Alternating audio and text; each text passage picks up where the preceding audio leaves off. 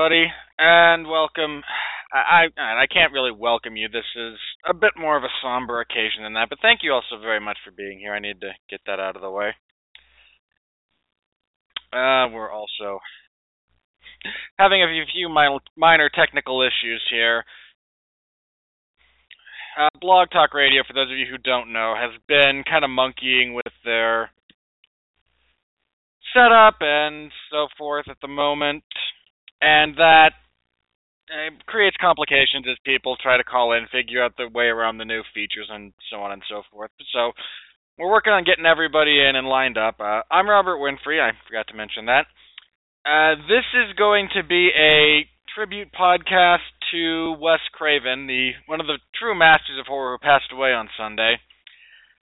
And the reason that we went I chose the opening music that I did. I consulted with a few of my friends, and it occurred to me that Benjamin Colon, who should be joining us shortly here, should be. Don't. That's a legal disclaimer. So for those of you tuning in specifically to hear Ben, if he doesn't call in, I'm not guaranteeing it. That was the plan. That's not in stone or anything. Now, again, we went with that song because, as it turns out, and I realized uh, Ben pointed this out, and I realized it that during the uh, last year, I believe, or you can find this in the archives, on the Long Road to Ruin, uh, I hosted a two-part retrospective of the Nightmare on Elm Street franchise. It's a very large franchise. Myself, Benjamin Colon, and Sean Comer, who I believe was also kind of planning on jumping in here when he gets some free time, uh, spent you know two whole episodes. It was over five hours, I think, of total airtime. I mean, we talked about those movies a lot because there's a lot to talk about. But it turns out that we completely neglected when discussing Dream Warriors to actually talk about the song from Dokken, so that's why we opened with it. I just I feel so silly about that that we somehow managed to miss it. Just uh, again, one of those it should have been so obvious and yet somehow we managed to miss it. Uh, but we're kind so we're all going to get here and Benj and uh, Benjamin Colon is in queue right now. I'm going to unmute him in a second. Uh, again, Sean will be on when he gets the chance to, assuming he does and he's not too busy, because Sean's a busy guy. And we're just going to kind of talk and reminisce about Wes Craven, his career, his legacy, all that good stuff. So, uh, Ben, I noticed that you've got Skype working for you again, so let's all cheer Blog Talk for making an for making a smart decision to reinstate that. How you doing this evening? Hey, how's it going? I'm doing okay. I almost didn't didn't make it on time. I appreciate it. I'd hate to be here by myself for an hour, because and, and for the alone record, man. Good. For for the record, nobody nobody's tuning in just to hear me. Let's let's just get that out of the way. You never know. I have to cover all my bases legally. I don't need people yelling at me any more than they already do. Sure. Uh, all right. Well, let's. Uh, we're going to be retreading a little bit of ground here, but I'm I need to ask this because I'm not sure. I can't remember off the top of my head. You do a lot of the uh, you know of the convention circuits, comic cons, things of that nature. So, uh, have you ever had have you you know personally ever had the chance to meet Wes Craven at any of those events you've been to? I'm I can't remember off the top of my head if you've if that's been something that you've done or not, or that I'm aware of. So, I'm have you ever had that opportunity? Unfortunately, no. That would have been that would be really really cool. Uh, that would be uh, pretty pretty high up there. Um, there so happens to be another Chiller Theater convention. Uh, they do it uh, twice a year, uh, coming up this October, and so far the guest list has actually been pretty lame considering it's the 25th anniversary. But I, I was hoping for somebody big, and I was hoping for somebody along those lines, like uh, Wes Craven or uh, Clive Barker, or even Robert Englund, somebody like that. But um, nah, I haven't had the pleasure of uh, being able to meet Wes Craven. That would have been pretty cool. Um, but I guess we're here to give what amounts to Blog Talks and Radulich and Broadcasting Network's eulogy for uh, Mr. Craven. Uh, something along those lines. I try to keep these things lighter and positive as opposed to down and depressing. I actually hosted the one we did on Roddy Piper after he passed away. And uh, thankfully, again, we managed to avoid, you know, being too down in the doldrums. Yeah, man. What so, a I, year it's been, man. It has. I was talking with Sean about that the other day. Like, man, this year really sucks. Yeah. I mean, it, whatever whatever you care to name that you happen to be a fan of, uh, we kind of we we lost an icon or or two or maybe even three. Yeah, it's it's been rough, and we've still got a few months to go. And I have a slightly more positive thought I want to share at the end uh, that kind of pertains to that. uh, but yeah, it's it's been a rough year. So I'm curious for you. Uh, you're a creative guy. For those of you who don't know what Ben does, he, among other things, uh, writes, draws, self-publishes uh, a web com, uh, not a web comic, but a comic called Soul Exodus, which you can find at soulexo.com. I'm getting good at integrating these plugs. Uh, I'll get I'll get it down one of these. I'll get it smooth one of these days. uh, but he does that and it does a lot of other artwork. Uh, does some you know, writing as well. As a creative person, and as a more importantly, as a big horror fan, I know again you and I and Sean spent you know five or six hours talking about the Nightmare on Elm Street franchise and the importance of Wes Craven to that franchise's success. And we talked about him at length on the Scream podcast series as well, also on the Long Road to Ruin. More cheap plugs. So I'm just for you as a creative person, what you know, what are some of your favorite uh, you know kind of memories, and you know, do you uh, do you have a particular you know uh, style or things that you think he might he is a you know again a creative entity. He was a writer a director a producer. He, he had his hand in a lot of different things when it came to the creative aspect. Do you think he's influenced you personally and do you have any specific examples of that? Um i'm sure as we go along i'll probably come up with a few specific examples. Um i maybe more subconsciously than anything else i'm almost i i there's no way that uh, Wes Craven has not influenced me uh, creatively. Um, I grew up on horror flicks and, and namely Nightmare on Elm Street. Um, and you know, even some of uh, you know Wes Craven's kind of fun and entertaining uh, lesser known movies throughout you know sprinkled in between the Elm Streets and the Screams throughout the 80s and 90s.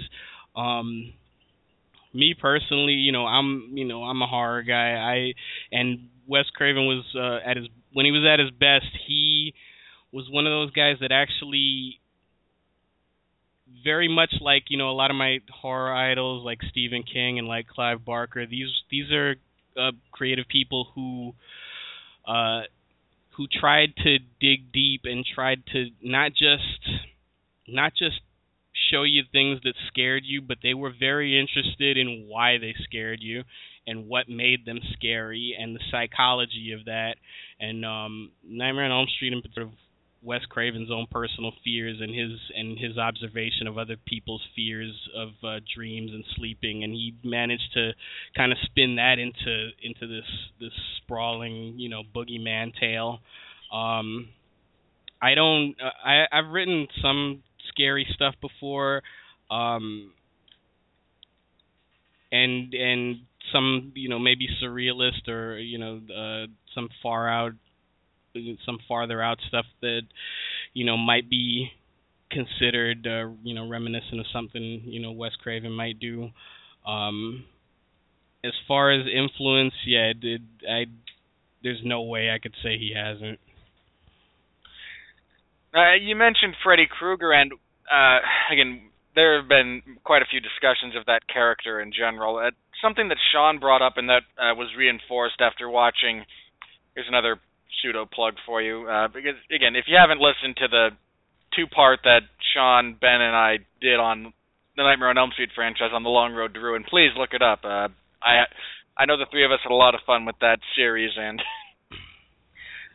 uh, but we reference a lot the uh, documentary called Never, a documentary called Never Sleep Again, which is a nearly four-hour uh, video documentary about the Nightmare on Elm Street franchise, uh, behind-the-scenes stuff. I think it still streams on Netflix. It's still an awesome listen, uh, awesome view.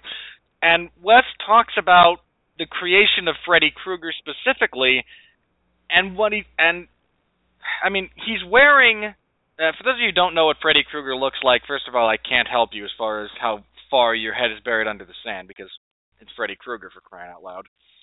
But his decision to have him wear uh, on his upper body a long sleeved uh, horizontally striped red and green sweater was chosen very specifically because red and green are two of the most jarring colors uh, to the human psyche when put next to each other, and vertical, I'm sorry, horizontal lines dis- are unsettling. They distort us uh, kind of visually as opposed to vertical lines.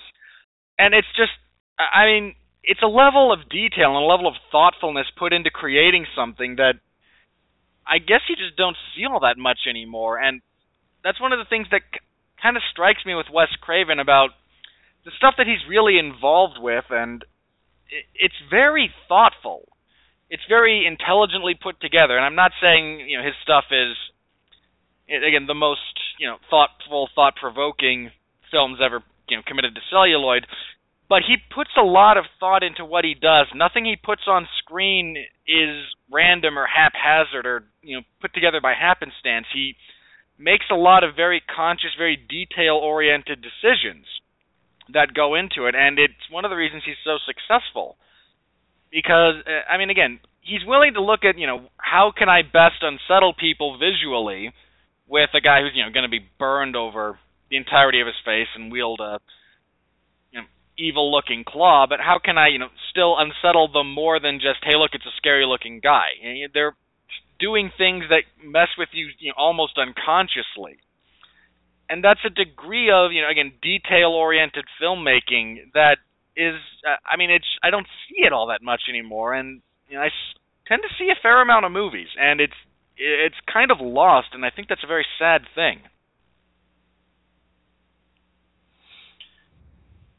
Now, you specifically mentioned to me that you wanted to talk about uh, you. I believe you uh, not threatened me, but you told me specifically don't talk about Deadly Friend without you here on the show, and that's one of his earlier movies that came out in 1986. This was after Nightmare on Elm Street, the second Hills Have Eyes movie.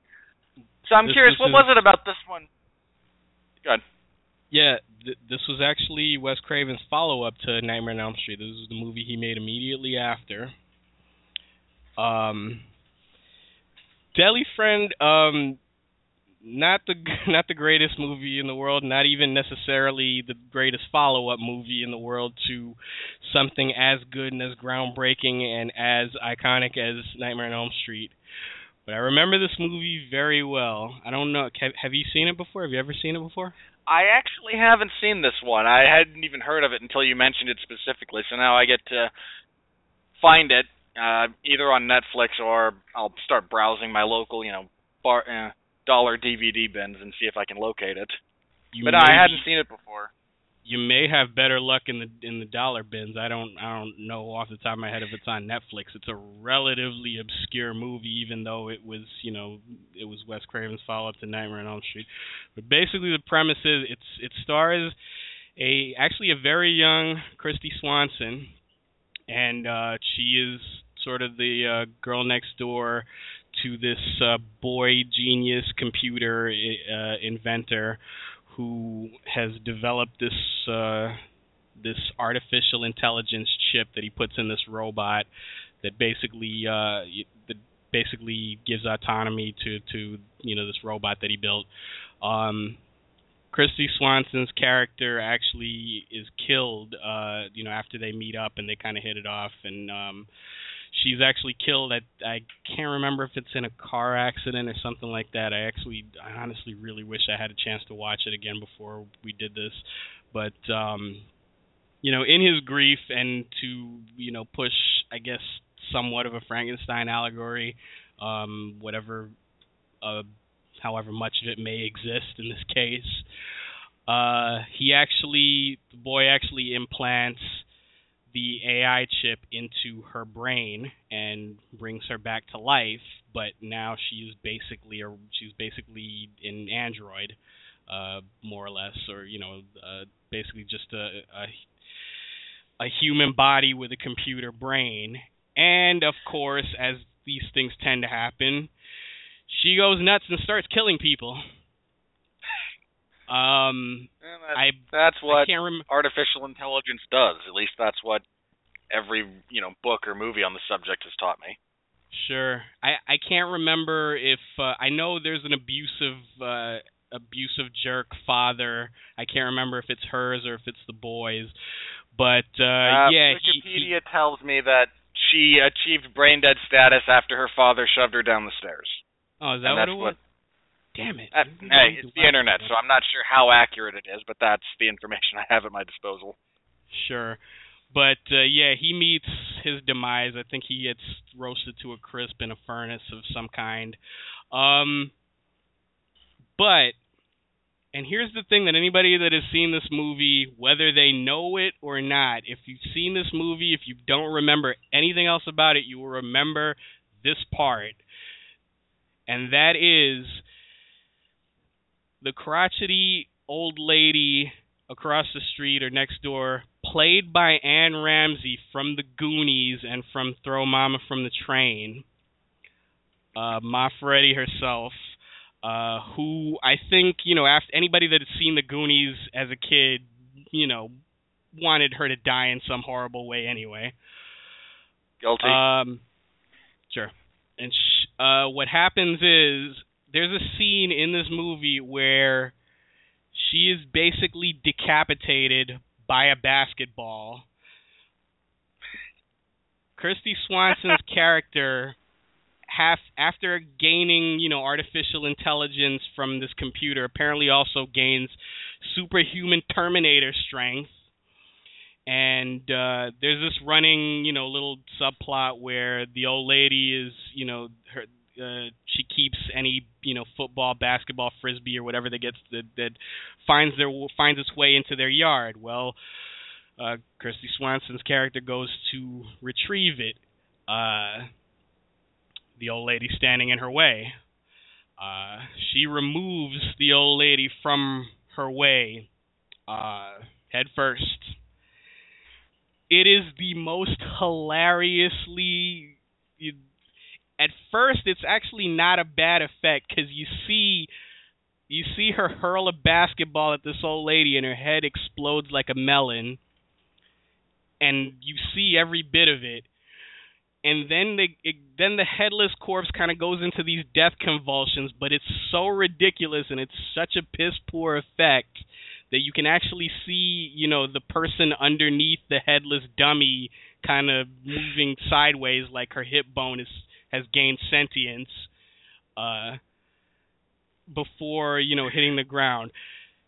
If you watch this movie for no other reason, watch it for that.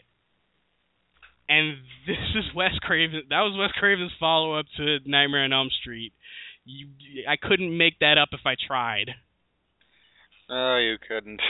I might have to watch it now. I will now find it just for that particular sequence, if nothing else up until that point the movie's okay. It's you know it's not terrible.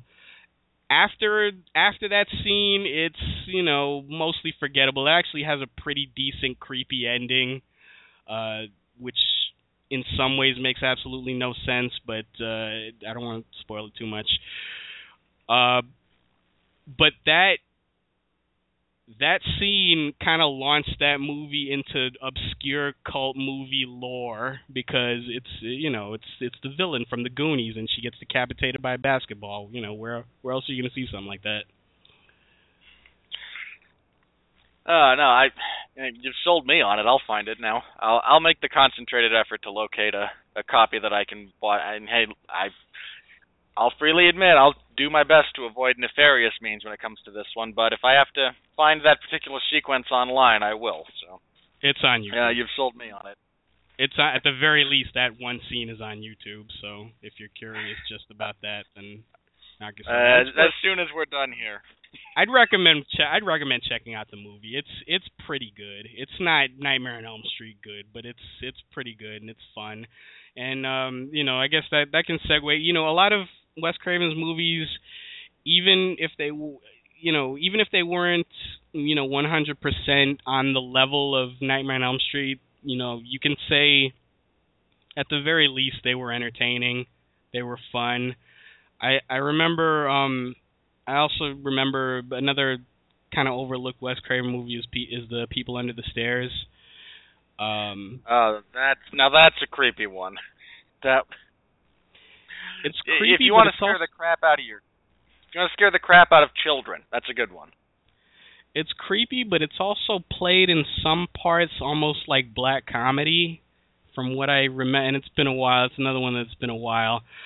Um, my my other familiarity, like my the, my my other association with that movie is that um, I lived, you know, in the '90s. I, I lived in Florida, very close to Orlando, Florida, um, as a kid and and teenager.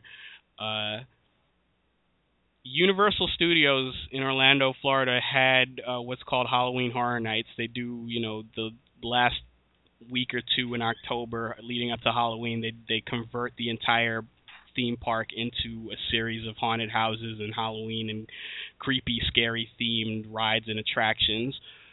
One of them was themed after the people under the stairs. It scared the living hell out of me, and I, you know, mind you, I'm about 12 or 13 at the time.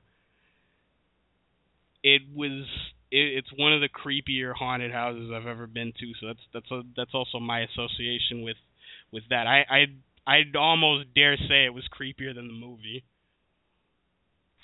Entirely possible. Uh, you know, when you get to uh, a good haunted house like that is a, kind of an experience unto itself, and they can be a lot of fun. Uh, as far as uh, I kind of want to segue because and talk a little bit about this because we've touched on Wes. You know, even his his movies that are not, yeah, and even the ones that aren't necessarily that all that critically successful. The number of times I've watched a Wes Craven movie and not, at the very least, been entertained is extraordinarily low. Uh, I didn't think too much of, and he just produced this one, but the movie They, uh, not a big fan of, and I thought My Soul to Take was extraordinarily weak. But other than that, I tend to at the very least enjoy it, and he's responsible for a couple of substantial booms in the horror genre. I mean, it, this doesn't get brought up a whole lot uh, unless you know, guys like you and I are, and we just sit around and kind of talk about crap like this. But you know, uh, Freddy Krueger in the Nightmare on Elm Street franchise, uh, which came out again, the original Nightmare on Elm Street came out in '84. You know, '84. it really kind of revamped it blew it breathed new life into the slasher genre in a lot of ways. I mean, at that point we were on, you know, a couple, we were a couple of Halloween movies deep. I forget what I forget precisely which, you know, Friday the 13th we were on at that point, but we're well past 2. 4. I'm almost, pos- I'm almost positive it's 4, the final chapter, the absolute final chapter for real, for real. Oh yeah. Final chapter, except here comes, you know, five, six, seven, eight, nine, remake, remake again. Yeah. The status of those things aside.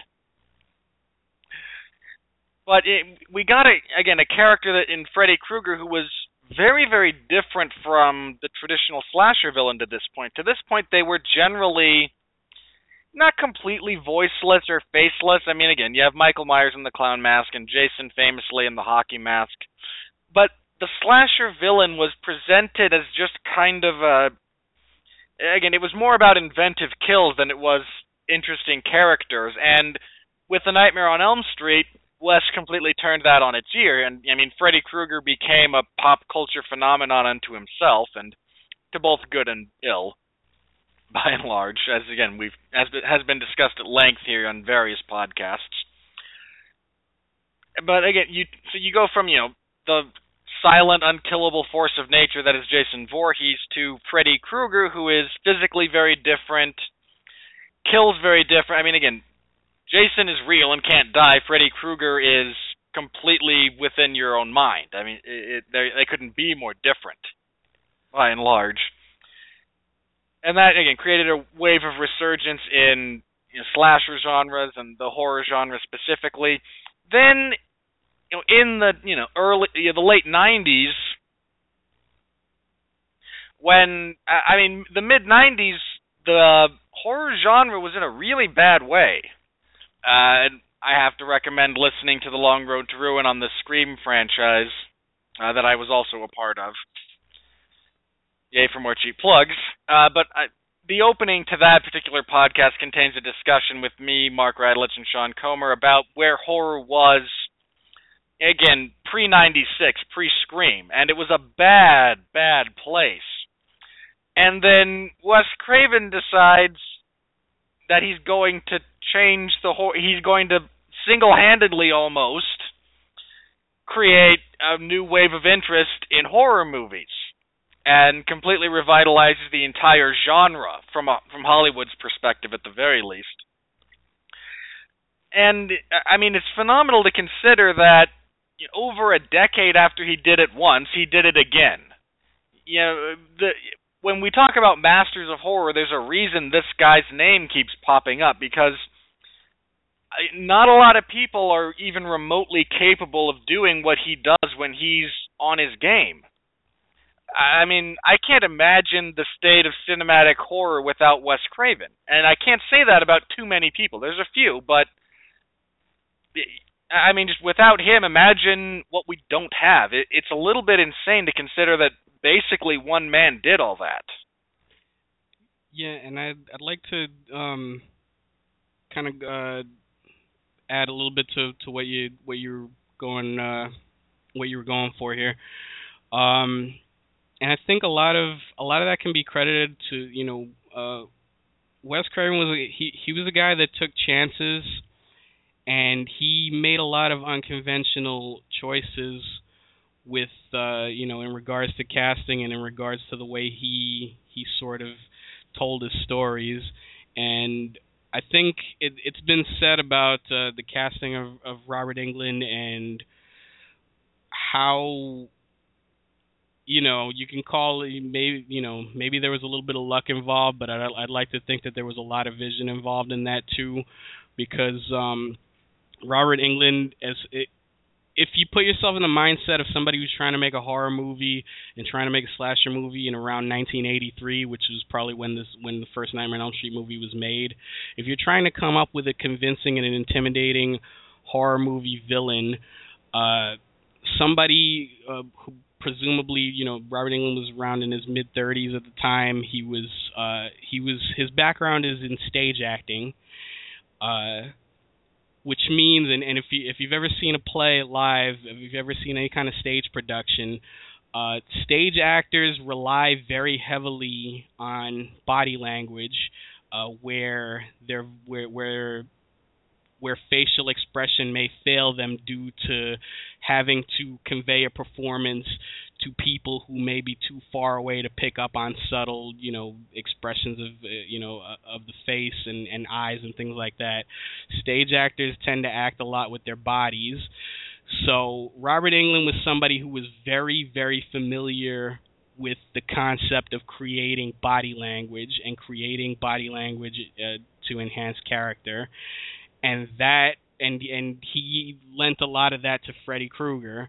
Um, I like to think that was intentional on Wes Craven's part that he wanted to create a unique kind of kind of villain because like I said if you put yourself in the in, in the mindset of somebody trying to create a, a slasher movie villain during that time your prototype for that is you've got maybe one or two uh Friday the 13th movies that feature Jason Voorhees. You've got um Halloween.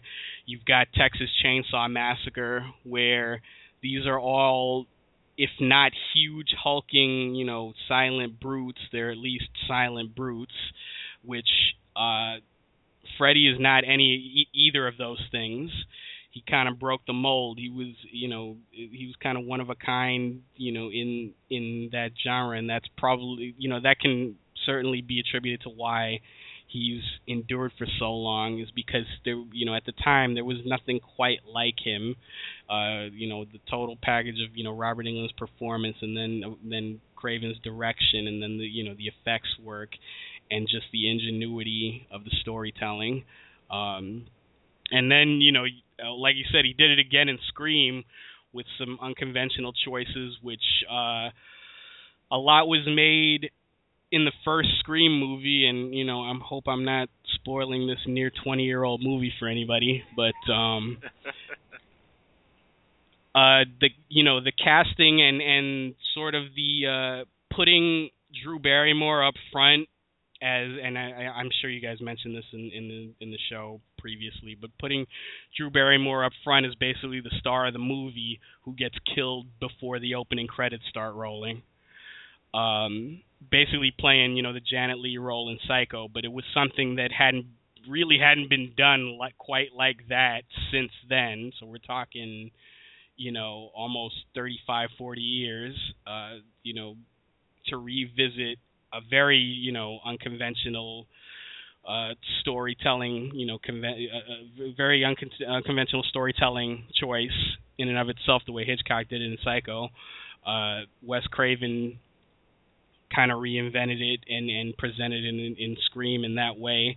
And then you're kind of off to the races. Now you don't know who's safe. You don't know who's gonna make it out alive. You know, it's kind of you know all bets are off after that. That's kind of one thing I I felt made the first Scream. You can say what you want about the sequels. I don't care as much for the sequels as I do for the original. But um, the first Scream, I, I considered to be pretty unpredictable and pleasantly so. I would completely agree with you as far as that goes. And again, the sequels have their ups and downs. Uh, I'm not a and Wes Craven directed all of them. I'm not a huge fan of the second Scream. I think it was far too rushed, and I think that is very apparent. Uh, and three is fraught with problems. Four at least somewhat returns to kind of the appropriate traditions of the original. In a nutshell, my opinion. But yeah, I mean, again, Drew Barrymore was kind of a big deal in. if those of you who don't remember, or you know, were a bit, you know, were young in you know 1996 when the first Scream came out, Drew Barrymore was kind of a big deal. Uh, she was promoted heavily on the posters. I mean, that's her face front and center on the know, the iconic poster. It's her eyes with you know "Scream" written under it, and then everyone else kind of. And she dies in the first ten minutes, uh, violently. And again, I apologize. Know, like Ben, you know, the movie's almost 20 years old. I will not entertain the notion of spoiling something that old. That's on you guys at this point. And it's uh, again, it, it's a little bit crazy to kind of consider how influential he uh, Wes Craven was, and uh, like you mentioned, the detail and the choices that he makes. I mean, in contemporary filmmaking, the notion of meta films and insert your air quotes around meta, that whole thing starts with Wes Craven.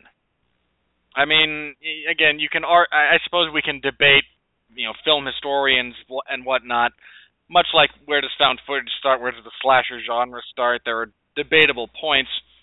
But the notion of meta filmmaking, self referential, self aware filmmaking, and movies that fall into that, eh, I think that starts and ends basically with Wes Craven. He started with you know, uh, Wes Craven's New Nightmare, the probably the best, objectively speaking, as far as scary sequels to the original Nightmare on Elm Street go, and uh, Sean Comer has you know, uh, has has you know made that particular case much more eloquently than I can. So if you've not heard him make that pitch, I'd encourage you to look it up. And and then a lot of the again the meta references that he started with in West in New Nightmare become full bore in the Scream franchise, where yeah, I mean Jamie Kennedy actually discusses the rules of horror, how to survive them, you have interesting kills in the first Scream movie. I mean, again, Drew Barrymore dies very quickly. Rose McGowan is, uh, I can't say decapitated or even bifurcated, but she is crushed while trying to escape a garage door. Uh, and in one of my favorite kills of that entire franchise, you get to watch Matthew Lillard die, and that's always a plus. Uh, he went so far as to cast Skeet Ulrich uh, specifically because he physically resembled Johnny Depp to kind of further, you know, the reference to the to uh, uh, the Nightmare on Elm Street franchise, which again, the first Nightmare on Elm Street is Johnny Depp's first screen, major movie role, and much as I love Wes Craven, I'm not sure I can ever quite forgive him for that one because now we have more Johnny Depp, and it's it's uh, boy is that hit or miss. Hey, that that Whitey Bulger movie looks pretty. Looks like it's gonna be pretty good. Hopefully, it will be. And I, you'll get this. I mentioned this to someone else, and it went right over their head. But it looks like they put a lot of time and effort into making Johnny Depp look like Brad Dourif, right? Couldn't they have just hired Brad Dourif? Now I'm gonna have to go back and look. that was my I, the, the first time I saw the trailer for Black Mass, which is a, a biopic about Whitey Bulger who ran the Irish mob in Boston. For those of you who don't know, it's a forthcoming movie, and it does look pretty good. But I saw it and I thought, hey, is that Brad Dourif? And no, wait, Black Mass. Okay, that's Johnny Depp. They just made him look like kind of contemporary Brad Dourif, and it just went, couldn't you just? why are you going to make Johnny Depp sit in makeup for three hours to make him look like someone who already exists? Another actor who you probably could have hired. Well, they would otherwise have to wait another 30 or 40 years for him to maybe age slightly more. Probably not. so, you know. uh, that's very true. Man, Brad Dourif.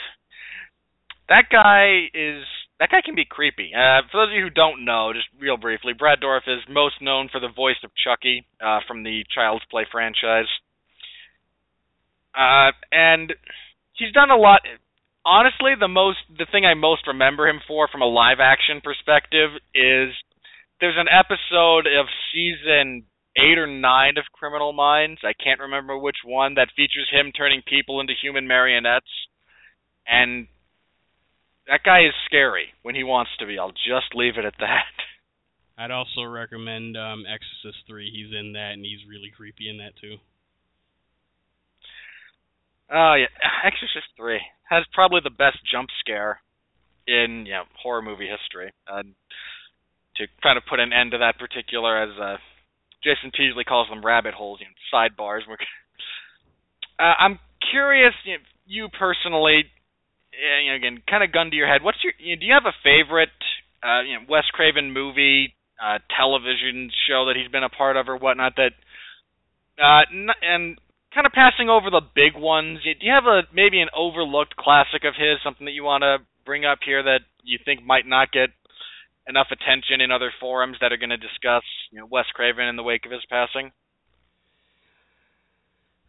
Uh it's been so long since I've seen some of them. I know he he directed the ill-fated Swamp Thing movie in '82, like pre Nightmare on Elm Street. Um, I'd. Oh, uh, that's not a that's not a bad movie. Uh, I, I'm not gonna lie. I've seen that. It yeah yeah. It came out in 1982. It's it's not bad. You can see kind of parts of what's going to. I mean, again, Swamp Thing is actually a very interesting character for those of you familiar with his source material. Uh, if you're a child of the 80s like I am, you might remember kind of the ill-fated and heavily children-advertised cartoons that he was a part of that did the character right. absolutely no justice. But no, that's not a bad one. That's a there are some real moments in that movie that are pretty darn good. Uh, overall, it suffers a bit. If um, I don't know, uh, aside from from the big and, and well known and well covered ones, um, like I said, I remember the ones that are you know, um, I remember the ones that are that are not as good but still relatively entertaining. We haven't talked about Shocker yet, also because I haven't brushed up on that one, but I remember that one being pretty batshit insane too. Uh, I'm a sucker for Mitch Pileggi, uh, so I'll see a lot of the stuff that he's involved in. Just uh, he's one of my, you know, he's one of those working actors that I've got kind of a soft spot for, probably because I grew up on the X Files and Uh, and, again, uh, I so as another random association, but no, Shocker is a little bit crazy. Uh, I'm curious. Uh, y- have you seen Red Eye, and do you have any thoughts on that one? Because I've got a. Uh, that's one I want to specifically talk about in a minute or two here, and I'm I'm curious as to if you have any thoughts on that one. I honestly, I honestly did not like Red Eye very much. Um, which is disappointing because I like everybody that's in it. I like Cillian Murphy. Uh, I normally am, you know, in awe of uh, anytime Rachel McAdams is on my TV screen. Uh, Yep. Brian Cox is in it uh, for a few minutes. He's sitting in a he's sitting in a comfy chair most of the, mo- for most of that movie. Uh, Which is not a Uh, bad gig if you can get it. sure, why not? I didn't. Uh, it didn't really do it for me. I won't say that it didn't feel like a Wes Craven movie. It felt like. It just kind of felt like a subpar Wes Craven movie for me. It felt like, um, you know, I, I give him credit for trying to do something something different, something that's not straight out blood and gore horror. He tried to do something more, and and this is another instance where you can see you can see a little bit of the of the uh, Hitchcock ref. Uh, um, and Stanley Kubrick also uh, influence in in his style. Uh, he tried to do this sort of taut, you know, thriller where it's just uh, it's very intimate and it's basically two people sitting next to each other on an airplane. Um, I guess I guess it's the the ending is where it all kind of fell apart for me, or maybe right around the time that uh, Cillian Murphy got stabbed in the neck. Uh, that was that's kind of the turning point, I think, uh, which is sad because he actually gets this really cool kind of evil voice after he gets stabbed in the neck. But uh, I, my issues with Red Eye and any of Wes's kind of lesser movies, I think, can be summed up with the following sentiment at the very least. Uh, They're usually interesting ideas that tend to fall down in the execution. Uh, again, the flip side is there's probably a few, and I'm not intimately familiar with his entire filmography, so I apologize if this is completely wrong. But some of the other stuff I've seen is kind of the reverse. It's a, a not mediocre idea, but a rather common idea with spectacular execution that elevates it above similar fare. I agree with that. And as far as again, Red, I, I I'm I Cillian Murphy. I liked the guy for a long time. Uh, again, Red Eye, uh, his stuff as the Crow in the Nolan Batman trilogy, in the Dark Knight trilogy is Scarecrow. fun, and it's it's a credit to him that he's able to pull that off so well.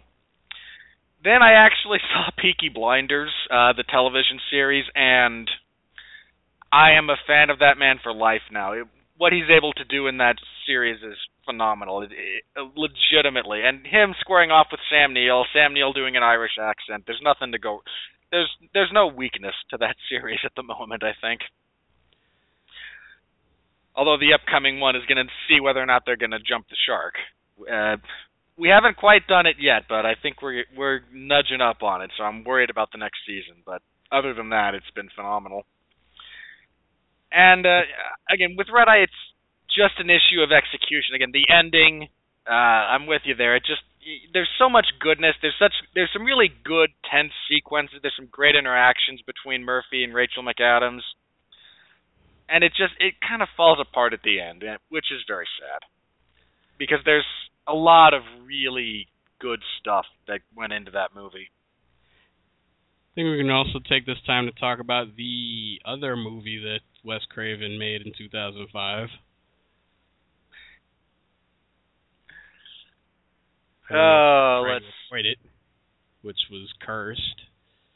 Uh, yeah, I was.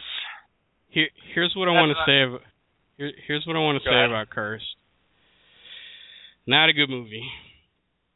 Uh, I don't blame Wes Craven for this movie. I think he was trying his damnedest. Um, for for those who don't know, this movie Curse was written by Kevin Williamson, who also wrote, uh, I believe, at least the first Scream movie. I don't remember if he wrote also wrote the second. Uh, Kevin Williamson was also a writer for Dawson's Creek. Um, I don't remember if he created the show or not. I can't remember. I can't be bothered to remember. Um, Kevin He Williamson. Did he? Okay. Well, that explains a lot. Kevin Williamson is the type of writer where if you don't rein him in, he will his writing will run amok all over your movie. in the first Scream movie, Wes Craven kept him on a very tight leash, and all of the things, you know, those those things that actually work about the style that Kevin Williamson usually employs in his writing, the sort of, you know, the teen snark, the endless pop culture references, the endless parade of pop culture references. Can we just Scream, be grateful that Williamson and Whedon have never collaborated? Yeah, but see, Whedon actually knows when to stop. Uh, that's why I'm grateful part. they've never collaborated. Yeah. Also, Whedon doesn't take crap from writers, so. Um, but uh, also true. Yeah. Um, Scream was very much uh, Wes Craven bringing out the best in uh, Kevin Williamson, and them putting to get you know coming together for something that was uh, that was you know interesting and and well made and well and and for the most part well written and very well executed uh you know and and visually uh which has never been a problem of Wes Craven's uh visually interesting and visually arresting. Cursed was much more of a Kevin Williamson movie than it was a Wes Craven movie this is what happens when uh when a good director is forced to direct crappy material um they had all kinds of you know they had they had a decent cast at their disposal. They had uh, a lot of people in really yeah. really it weird. depends roles. on how highly you feel about Jesse Eisenberg. And not not very, but I'm talking about uh, I'm I'm talking about a couple of other people. Um, for whatever reason, they tried to pull the exact same thing with Shannon and Elizabeth uh, at the beginning of the movie that they did with Drew Barrymore and Scream, and this time it didn't work at all.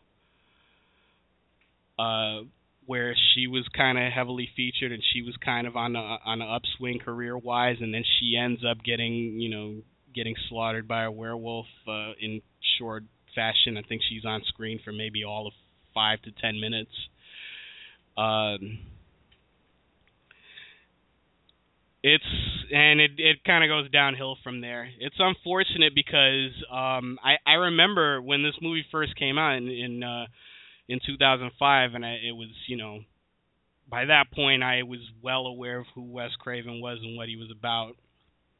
And I hear Wes Craven's making a werewolf movie. Now, that is all you need to tell me to sell me on watching that movie Wes Craven is going to make a werewolf movie. And personally, I don't think, you know, I think with, you know, some people probably argue with me, uh, but, you know, the last really great werewolf movie was, you know, was both The Howling and American Werewolf in London. That was in 1981, and that that statement still stands as my opinion to this day. I was hoping Curse uh, was going to be was going to be up the there. The only thing I'd recommend that might challenge that is if you haven't seen Dog Soldiers and you don't mind Scottish accents, I'd say look that one up. That one I would place in that I've, kind of pantheon. I've heard. I've been meaning to see it. I've, I hear 50-50 on Dog Soldiers. Uh, that's the only one that I, I've heard that anyone that even comes close to anybody praising is as a werewolf movie on the level of you know those two from '81. Uh, that was unfortunate. And I honestly don't want to end this show on a downer on you know on one of on a lesser Wes Craven movie, but I would have liked to see what a you know what a less you know Hollywoodized Kevin Williamson might have come up with for Wes Craven to direct as far as this movie, or just somebody else entirely, because uh, you know Wes Craven doing a vamp doing um a werewolf movie was something that really really appealed to me, and I was unfortunately pretty disappointed by it, and I don't blame him for that. It was just kind of unfortunate that uh, the script kind of ate him. Yeah, that happens sometimes. Uh, I don't know we're not. We're most certainly not going to end on a downer. There's like again, there's a couple of things that I have that I'm really kind of hoping. Again, I like ending these things at least on a somewhat positive note, or at the very least a nostalgic or bittersweet one. And I, I've got something. Uh, again, I have kind of my outro planned for this one, but uh, there's something I want to touch on as far as uh, Wes Craven's earlier stuff, and I mentioned, uh, well, okay, uh, this leads into a slightly larger discussion that I want that I'm going to have to curtail a bit, but I, I'm curious for your perspective because I have mine as far as this goes. But Wes Craven made a few movies that have been remade, uh, in no small part because they were very successful. But the two I want to focus on for this are uh, The Hills Have Eyes and The Last House on the Left, which were two of his earlier movies. I believe The Last House on the Left was his first movie, and then The Hills Have Eyes was his second. That might be reversed. I'm going to double check that now, lest I look completely foolish. Uh, Last House on the Left was first. Hills Have Eyes was second. Okay, I feel less foolish now. And they, get, I'm because my perspective on these movies, especially the remakes. Uh, first of all, the Hills Have Eyes remake is hand on a stack of Bibles, one of the most laughably bad horror movies I've ever seen. Aw, I actually like that movie. and and may and people see movies differently than I do. For me, there's one scene in this movie that just slapped me in the face and took me completely out of it that's where one of the characters ambushes one of the inbred cannibals who's stalking them with a baseball bat. Inbred cannibal is carrying a shotgun. They render inbred cannibal unconscious, drop the bat, which they use to render them unconscious, and then leave a perfectly good loaded shotgun laying next to the temporarily unconscious cannibal. How do you not grab the shotgun before you leave that? room. I it. It was symbolism. He was scared. it, it's just one of those things that takes me out of movies when people act that. At the very least, he should have held on to the bat. All right, that's at the very least. I thought it was weird. Like the the only the only part, and this wasn't even an objectionable part of that remake. It was just something that I noticed that sto- stood out to me like a sore thumb, just because. Um, if you've seen the movie, if you this is gonna I'm going somewhere with this, trust me. But if you've ever seen uh, Tony Scott's uh, movie True Romance, I don't know if you have you seen that before, Robert. I can't say that I have. Can't recommend it enough. Written by Quentin Tarantino, cast to die for. It's a great, great, great movie. But aside from that, there's a scene without giving too much away from that movie because I legitimately don't want to spoil it because it's really good and everybody should watch it. Uh, there's a scene in that movie where uh, the main uh, the the female lead played by Patricia Arquette is confronted by um, by James Gandolfini, who is uh, playing a mob guy, if you can believe it. Um, no. he's good in the movie though. He and there's this just brutal fight that you knock out, knock down, drag out fight between the two of them, and um, there's there, there's a part where uh, Patricia Arquette, beaten half to death, is threatening to stab James Gandolfini with a corkscrew, and he kind of like thinks it, you know, he, he thinks it's funny, and he's you know kind of toying with her, and he basically says, you know, you know, I'm going to give you a free shot, you know, you know, do your worst, and she stabs him in the foot. If you remember the Hills Have Eyes remake, that scene plays out almost exactly the same way between uh, between you know whoever the guys that play the male lead and the uh, gigantic mongoloid, you know, uh, seven foot tall, like you know, you know, monstrous uh, mutant. That exact same scene plays out. I was laughing my ass off because all I could think of was that was that scene in True Romance. I don't know if that's intentional right. or not. I don't know if that was tribute. I don't know what that I don't know what that was about, but it made me laugh. It seems uh, if your description is accurate, and I'll give you all kinds of credit for that. That seems way too direct to be incidental. So you remember that scene in the remake, though, right? Do you do you remember what I'm talking about? Yeah, yeah, I do. Yeah. Oh. Now go watch True Romance. You'll laugh. You'll laugh at that too. All right, I I can always use a good laugh. Uh, I I want to again. I wanted to bring this up specifically, uh, referencing Last House on the Left, and a lot of.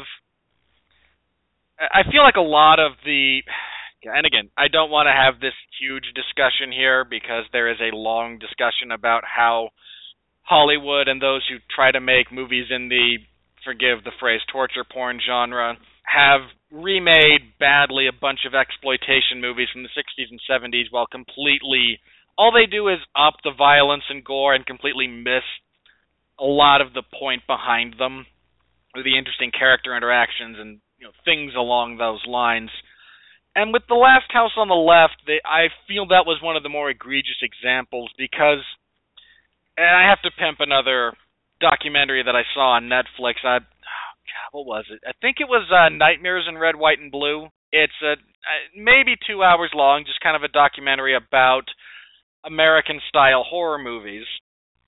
And of course, they interviewed Wes Craven for this, and he talks about the original Last House on the Left.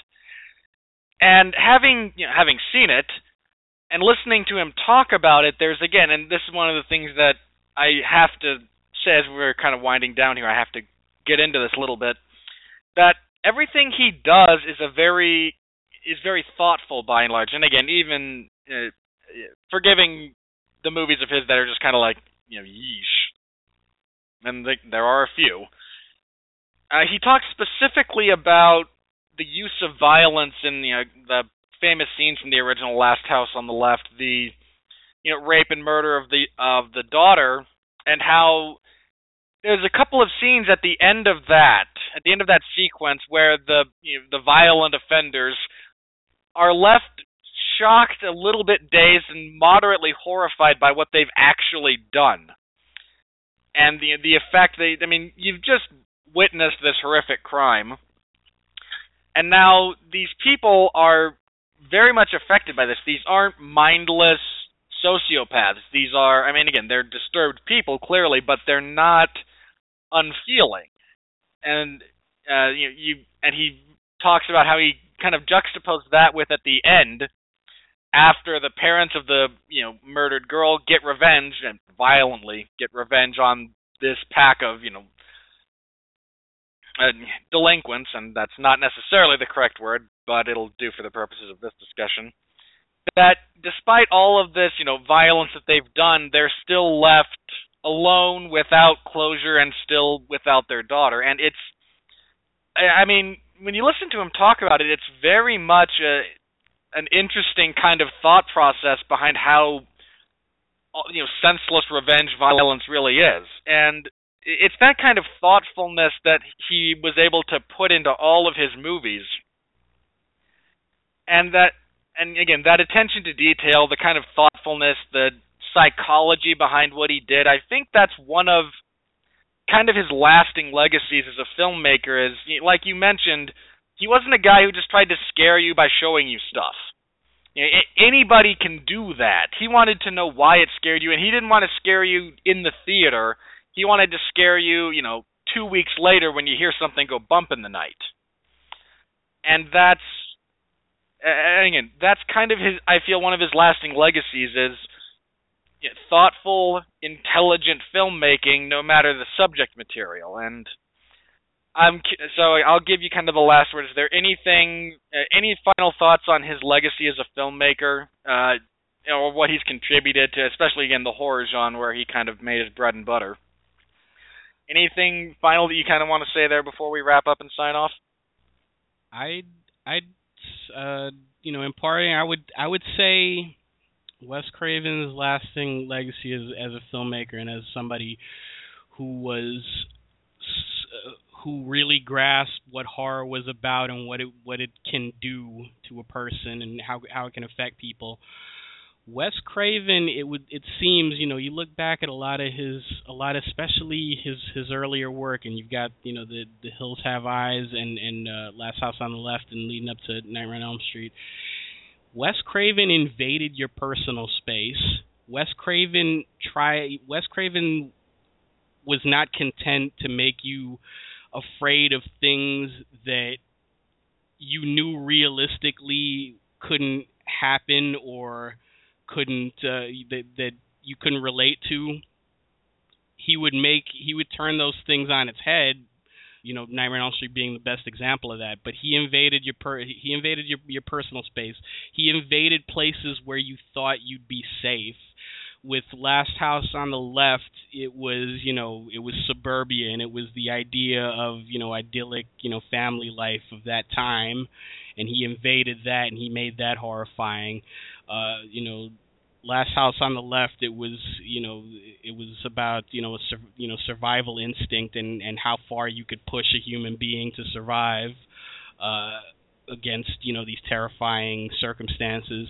And of course in you know in nightmare on elm street he invaded your dreams. He invaded the one place where you would think that you you know you could you would be safe. You could uh you'd be safe from any any external threat and he made that terrifying and there was no going back from that and he's uh on many occasions. I think he's specifically in Never Sleep Again. He said, you know, that's that's kind of the most the most intimate violation and the most egregious and the most horrifying violation is you know is somebody that's able to violate you in your dreams in your subconscious in your mind uh he was he was somebody that like i said he knew he wanted to know what scared you and why and he also wanted to experiment with what sacred places he could he could instill fear into. Uh, you know, to a lesser extent, I guess you could say, you know, Scream did that for, you know, people's love of, of movies and, and the conventions of that. And he turned that on its ear, and now, you know, suddenly you weren't, uh, you know, he was using all of these things that you had grown up to love, and now he was using it against you, and now you've got a killer who's basically living out of a, a slasher movie. So he was very good at that. He was very good at taking something that you you would never think could be terrifying and make it terrifying. Uh, I, I yeah, I agree. It's and again, uh, I've mentioned this on many different podcasts, uh, but whenever I kind of qualify and quantify horror movies, St- I go back to Stephen King's three basic tiers uh, as far as what it aims to do that he laid down in uh, his book Danse Macabre. You have the highest level is terror, which extends beyond just what you watch. It gets into your brain and it scares you for days, weeks, months, years. You have horror, which is still scary but is a bit more momentary, and then you have gross out effects, which is just designed to inst- to you know initiate a visceral reaction. And to his eternal credit, I think Wes Craven was able to do all three of those depending on what he wanted to do for any given movie or any given scene. And I have because I don't want to close on a downer note. I have uh, this actually was somewhat inspired by you, Ben, because uh, earlier this year, and we've mentioned this year has sucked for losing high-profile people. We've lost a couple of very prominent wrestlers, uh, actors, directors. Now it's it's been a rough year, but you mentioned that since we found out about Christopher Lee and Dusty Rhodes passing away on the same day, that you tended to think that uh, Sir Christopher Lee was working on a metal version of Common Man uh, for Dusty Rhodes. I'm a little bit. I need to mention this to specifically here because I fantasy casted this just a little bit to Bruce Campbell. Sir, please be careful. Because we now have a horror master in Wes Craven, a true icon of horror in Christopher Lee, and a solid I imagine what would be one half of an everyman kind of black comedic duo in Roddy Piper up there. And if I'm fantasy casting a genre movie that deals with, you know, supreme evil and the everymen who fight it, you've got Christopher Lee as the supreme evil and you've got Roddy Piper and Bruce Campbell as your kind of wisecracking everymen fighting it. So Bruce Campbell, please. Look both ways before crossing the street. I had to mute my I'm mic. also very- minute. I had to mute my mic a minute there because I was marking out for that. That was that was pretty good. well played, sir. Uh, all right, and again, thankfully, uh, on that note, and I really regret that we're never going to actually see that movie because, and again, I haven't written it, you know, theoretically even in my own head, but y- y- that would be all kinds of awesome. On that note, I think we're going to wrap up shop here. Uh, Ben, anything you want to plug before we? I'm gonna play Dokken again, and we're gonna go out to that. So, anything you want to plug? Anything you need to get out of the way? A uh, couple of things, real quick. Uh, you know, uh, as you said before, uh, I, as always as ever, I write, draw, self-publish a comic called Soul Exodus, um, which I will actually be exhibiting at New York Comic Con next month, uh, October 8th through 11th. Uh, it's a hard ticket to get. It's a hard place to get into. But if you happen to be, you know, some one of the chosen few who's able to attend, uh, check me out at uh, New York Comic Con, and you can check out my website, uh, soulexo.com, facebook.com slash soulexo, uh, Twitter at soulexocomic for information about where I'll be in the convention center. Um, to extend that, I'm actually also I have actually also just finished uh, working on my part for uh, Lewis Lovhaug, aka Linkara, and his Atop the Fourth Wall movie, which should be out possibly in the month of October if all goes well. Fingers crossed. Um, I actually wrote and drew a 10 page comic which will be in some way featured in the Top the Fourth Wall movie. And the good news is, and I'm announcing it here first, I am going to have copies, some limited copies to sell at New York Comic Con. So I'm very excited about that. I'm very excited to see, uh, you know, how what people think of the comic, and uh, it was a blast working with Lewis. So check out his website as well at uh, topthefourthwall.com. All right, real briefly for my part, this coming Saturday I will have live coverage of UFC 191 over at 411mania.com in the MMA section. Should be a good card. My probably my favorite active fighter, uh, Demetrious Johnson, flyweight champion, is going to defend the belt. Uh, in that same vein, because I always write about Demetrious Johnson before he fights, I haven't written a standalone piece for a while, for quite a while. I'm I don't know exactly why. I imagine part of it's I've spent the last little bit helping my dad move. I've not been inspired, and uh, that's a weak excuse. I'm very well aware of that. If you're uh, serious about writing or any art form, you, you, inspiration is a benefit. It's a fringe benefit, not the golden. You know, it's not what you need. It's a nice benefit, but I will have something up about Demetrious Johnson and the impressive run he's been on. How he's closing in on some pretty substantial milestones from a you know for those of you who are fans of statistics. He's got some good, some big ones coming up, especially if he beats John Dodson, and uh, my prediction is that he will. So take that for what it's worth. Uh, as well, you can find me every Sunday uh, hosting the 411 Ground and Pound radio show. This Sunday we'll be reviewing UFC 191. I think we're taking the week after that off. There's only a couple of UFC events this entire month, and that's what we're primarily focused on. So, uh, but again, if major news breaks or something like that, then uh, that will be the normal time for the show. I'll more updates as they become available. I've still got to hash out the exact schedule for this month. And every Friday you can find me, well, most Fridays, I can't say every Friday anymore. You can find me hosting my podcast here on the Red Legend Broadcasting Network, Everyone Loves a Bad Guy. Uh, I will have something this week. I've I might do a specific retrospective on Wes Craven's career. I might something along those lines if nothing else speaks to me. So be on the lookout for that. It goes live Fridays at 9 p.m. Eastern Standard Time.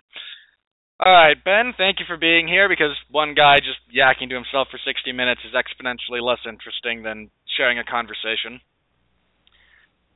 And Thanks on that note, we're done here. Uh, so we're going out to Dokken again. Thank you everyone for being here. Uh, hopefully it'll be a while before we have to do one of these somewhat, you know, retrospectives of people who have passed away. So everyone out there, we always we say it here when we sign off, but please be well, be safe, and behave. Sweet dreams.